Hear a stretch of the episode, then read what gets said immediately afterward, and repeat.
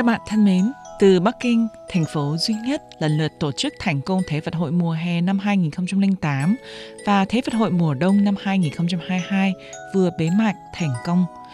Sảnh Hoa xin chúc quý vị và các bạn luôn thành công trong mọi lĩnh vực, yêu thể thao, luôn khỏe mạnh, luôn yêu đời. Qua các phương tiện truyền thông, mọi người trên hành tinh này đã theo dõi buổi lễ khai mạc cho đến các cuộc thi đấu trên băng của Thế vận hội mùa đông Bắc Kinh. Quá trình khắc phục khó khăn, vất vả, tập luyện cũng như thi đấu của vận động viên trên băng các nước đã để lại ấn tượng sâu sắc và tốt đẹp cho mọi người. Lễ bế mạc Thế vận hội mùa đông Bắc Kinh vừa diễn ra hoành tráng tại sân vận động quốc gia Trung Quốc, tức sân vận động Tổ Chim vào đêm 20 tháng 2. Cũng do nhà đạo diễn nổi tiếng Trung Quốc Trương Nghệ Mưu làm tổng đạo diễn. Nhiều hình ảnh quá tuyệt vời trong đêm bế mạc, Sánh Hoa cứ dẫn mắt vào màn truyền hình này, say mê không chớp mắt, sợ bỏ lỡ mất khung cảnh đẹp nào đó. Trên cơ sở tiếp tục thể hiện phong cách giản dị của lễ khai mạc, một lần nữa thực hiện hòa hợp hữu cơ giữa các khâu nghi lễ và màn biểu diễn, thể hiện lãng mạn, phong cách Trung Quốc và tình cảm tự hào vì thành phố Bắc Kinh tổ chức cả Thế vận hội mùa hè lẫn mùa đông. Ekip sáng tác mạnh dạn sử dụng gam màu đỏ tượng trưng cho Trung Quốc lẫn màu xanh da trời tượng trưng cho thể thao mùa đông. Nhập vào nghi lễ các biểu tượng văn hóa truyền thống Trung Quốc như đèn lồng, tết dây Trung Quốc, vân vân. Màn trình diễn một cách nghệ thuật, thành phố tổ chức cả Thế vận hội mùa hè lẫn mùa đông sẽ là một trong những điểm bắt mắt nhất trong lễ bế mạc. Thú thật, Sánh Hoa cũng không biết ca ngợi hoặc miêu tả buổi lễ bế mạc hoành tráng này bằng ngôn ngữ nào nữa. Thôi thì mời các bạn vào mục hộp thư Ngọc Ánh trên tường Facebook để thưởng thức một số hình ảnh trên hiện trường lễ bế mạc nhé.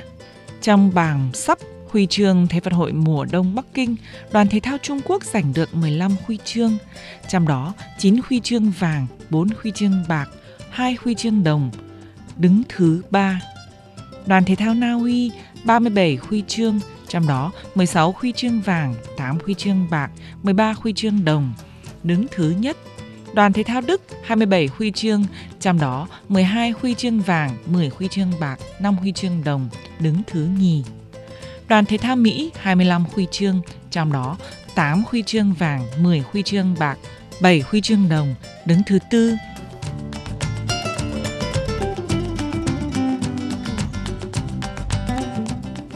Mời quý vị và các bạn theo dõi tiếp hộp thư thính giả trên sóng và trên mạng Đài Phát thanh Quốc tế Trung Quốc do Sảnh Hoa thực hiện. Chim bồ câu luôn luôn là biểu tượng của hòa bình, hữu nghị, đoàn kết và tinh khiết. Bạn NTK viết tin nhắn và hỏi tại sao mọi người lại lấy chim bồ câu làm biểu tượng cho hòa bình. Trước khi đi vào nội dung của chương trình kỳ này, xin mời quý vị và các bạn thưởng thức ca khúc Chim bồ câu Hãy tung bay.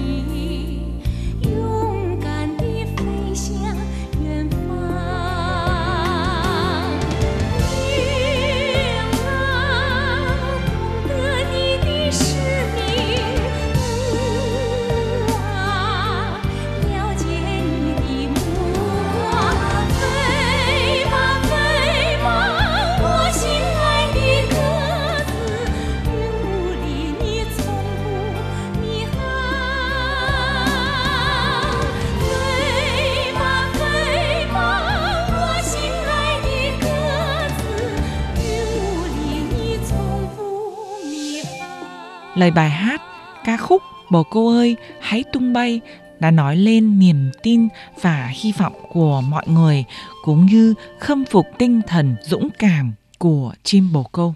Sau đây, Sánh Hoa xin giải đáp yêu cầu của bạn NTK thân mến. Bạn nói đúng, từ lâu bồ câu luôn luôn được mọi người cho là biểu tượng của hòa bình, hữu nghị, đoàn kết, thậm chí cả tình yêu nữa. Trên quảng trường của nhiều thành phố nổi tiếng trên thế giới nuôi chim bồ câu. Trong cuốn Sáng Thế Kỷ ghi lại câu chuyện kinh thánh rằng trong ngày tận thế đã xảy ra nạn hồng thủy. Ông Nâu làm một chiếc thuyền cho trôi trên mặt nước. Một hôm, ông Nâu thả một con chim bồ câu để chim bay đi thăm dò tình hình nước sông dâng lên đến mức nào. Bồ câu bay về ngậm một cành lá ô liu. Ông Nâu phấn khởi biết rằng nước sông đang rút dần. Cây cối lộ trên mặt đất mọc cành cây non, chứng tỏ đất liền đang trở nên hòa bình, bình an. Thế là ông đưa tất cả gia đình trở về lục địa, bắt đầu xây dựng một cuộc sống mới. Từ đó, chuyện con chim bồ câu và cảnh ô liu báo trước cuộc sống hòa bình, thanh bình theo Kinh Thánh được phổ biến ra toàn thế giới. Thực ra, chim bồ câu được mọi người chính thức công nhận tượng trưng cho hòa bình là vào thời kỳ chiến tranh thế giới lần thứ hai, đó là vào năm 1940. Bọn phát xít Hitler tấn công chiếm lĩnh thành Paris. Có một bé trai hàng xóm của họa sĩ nổi tiếng Picasso rất thích nuôi chim bồ câu. Cháu đã bị bọn phát xít đâm chết rồi vứt xác ra ngoài đường. Ngay cả chim bồ câu trong lồng chúng cũng không tha. Chúng dùng lưỡi lê đâm chết hết cả chim bồ câu.